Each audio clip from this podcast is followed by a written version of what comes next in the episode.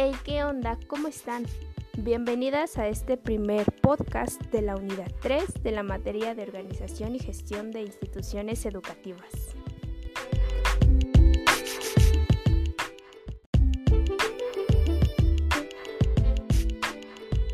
El día de hoy vengo con el siguiente tema, la dimensión pedagógica.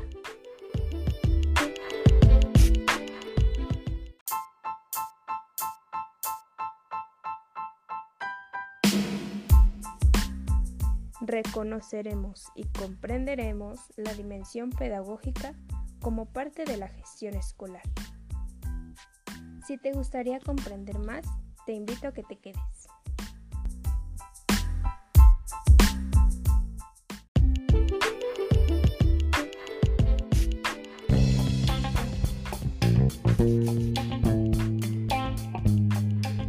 Yo soy Lupita Ortiz. Comencemos.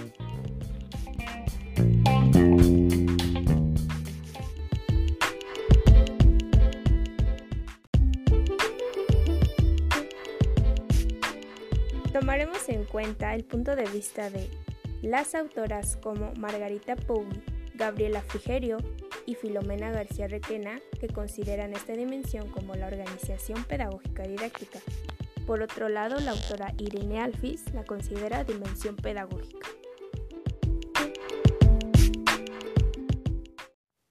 Hasta este punto reconocemos la dimensión pedagógica como la parte funcional de una institución, es decir, un proceso que vincula al docente con sus alumnos. Este proceso conlleva preguntarnos, ¿qué es enseñar para ti? Por mi parte puedo mencionar que enseñar inicia en la institución escolar por el docente, el cual interviene en los procesos de enseñanza y aprendizaje para guiar a sus estudiantes. Tradicionalmente podemos entenderlo como cuando el profesor de historia te explicaba fechas y acontecimientos que tenías que memorizar, para después evaluarte mediante un examen que dependía del número, el cual éste aparecía después en tu boleta. Es el mismo proceso, pero ahora como lo hace entender Gabriela Frigerio y Margarita Powie, es la transposición didáctica. Es decir, los conocimientos científicos se traducen a conocimientos traducidos o acoplados para enseñar. El docente no solo transmite, sino se convierte en el guía del conocimiento. Puede hacerlo mediante estrategias que están acorde a las necesidades del contexto. Por ejemplo, aquellos conocimientos pueden ser justamente los de historia. Como docente, ¿cómo traducirías ese conocimiento de fechas y acontecimientos hacia un grupo de primaria o secundaria? considerando que estamos en un contexto urbano. Pero, ¿cómo sería para un contexto rural? Depende de las características que el grupo de alumnos tenga. Puede ser como su edad, sus diferencias o sus similitudes, o hasta su historia.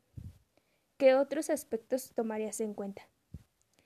Filomena García Requena hace mención sobre los agrupamientos, los cuales los entiende como la clasificación que permite colocar a cada sujeto según sus especiales cualidades en el grupo más adecuado para obtener los mejores resultados académicos y los mejores índices de adaptación individual y colectiva.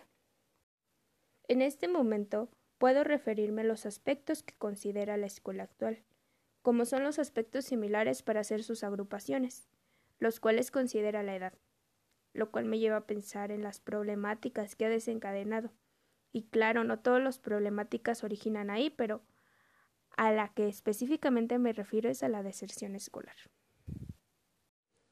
Me refiero a cómo los maestros toman en cuenta a esos alumnos que aprenden óptimamente los conocimientos a la primera vez, digamos, pero también qué pasa con aquellos que no lo, que no lo pueden lograr. Claro que no depende solamente del propio contexto del aula, sino también pueden influir aspectos como familiares, económicos, entre otros. Pero también una parte es dentro del aula o por parte de la institución escolar. Por otro lado, en cuanto al aprendizaje significativo, me llegaba la pregunta, ¿cuál es la función del docente? Desde la pregunta anterior, venimos hablando sobre esa enseñanza que puede traducir el docente con sus estudiantes. Pero, ¿en qué fundamenta sus prácticas y cuáles son esos límites a donde puede llegar? Ahora bien, un buen docente expresa su conocimiento porque domina el tema, lo logra traducir acoplando términos para favorecer su comunicación. Interviene, es el guía del proceso de enseñanza, acepta sus errores y aprende de sus alumnos, y junto a sus alumnos. Promueve estrategias innovadoras, es creativo y fomenta el aprendizaje significativo. Pero, ¿qué significa para el alumno un aprendizaje significativo? Pues se refiere a los contenidos que incorpora en su esquema, gracias a que pone en juego sus saberes y estructuras cognitivas, ya que el estudiante se configura en sentido de ente activo, potenciando su individualidad y autonomía. Del mismo modo, el fundamento del docente se relaciona con el sentido de las prácticas, es decir, podemos considerar la perspectiva constructivista. Por ejemplo, que aquí se consideraría el alumno como un ente que dispone cognitivamente de esquemas, los cuales irán generando bloques de conocimiento que vayan en sentido de a completar este esquema o construir este esquema. Pero por otro lado podemos considerar esta perspectiva y se presenta otra con los estudiantes, es decir, querer aplicar un método empírico y para los estudiantes les resulta más fácil un método memorístico. De este modo se le ofrece al grupo diferentes estrategias o soluciones para cubrir las diferentes necesidades, permitiendo flexibilidad en su práctica dentro del aula. Creo importante considerar el equilibrio dentro de estas estrategias que considera el docente. Por ejemplo, si se ha utilizado ya la teoría, pues equilibrarlo con dinámicas o actividades. Si los estudiantes han estado leyendo, pues ofrecer el diálogo. De modo que cuando el docente no cubre las necesidades de su alumno, pueda recurrir con algún otro miembro de la institución para apoyarse. Es importante tomar en cuenta que el alumno es un ser integral. No solo podemos trabajar su cognición, sino tomar en cuenta sus emociones, su motricidad, etc., para formarlo en sentido integral. En cuestión con la evaluación, Irene Alfis menciona que cada tipo de aprendizaje puede requerir una forma diferente de evaluación para comprobar si fue llevado a cabo. Como mencionábamos anteriormente, con el ejemplo de la materia de historia. El docente tradicionalmente te transmitiría las fechas y los acontecimientos para posteriormente realizar tu examen, que sería tu evaluación, y así obtener una calificación. Pero ahora en este caso, la evaluación sería en todo el proceso de enseñanza-aprendizaje que ocurriría en el aula.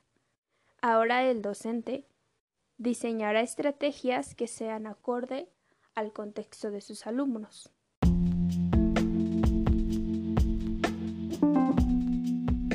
En conclusión, reflexionamos sobre la dimensión pedagógica que ocurre dentro de una institución escolar.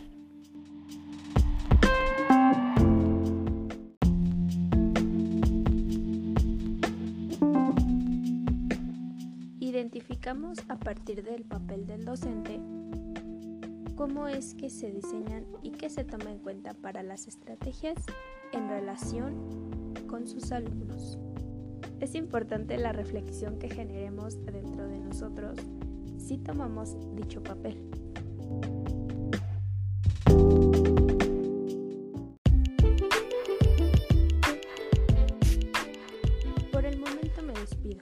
Espero haya sido de su agrado.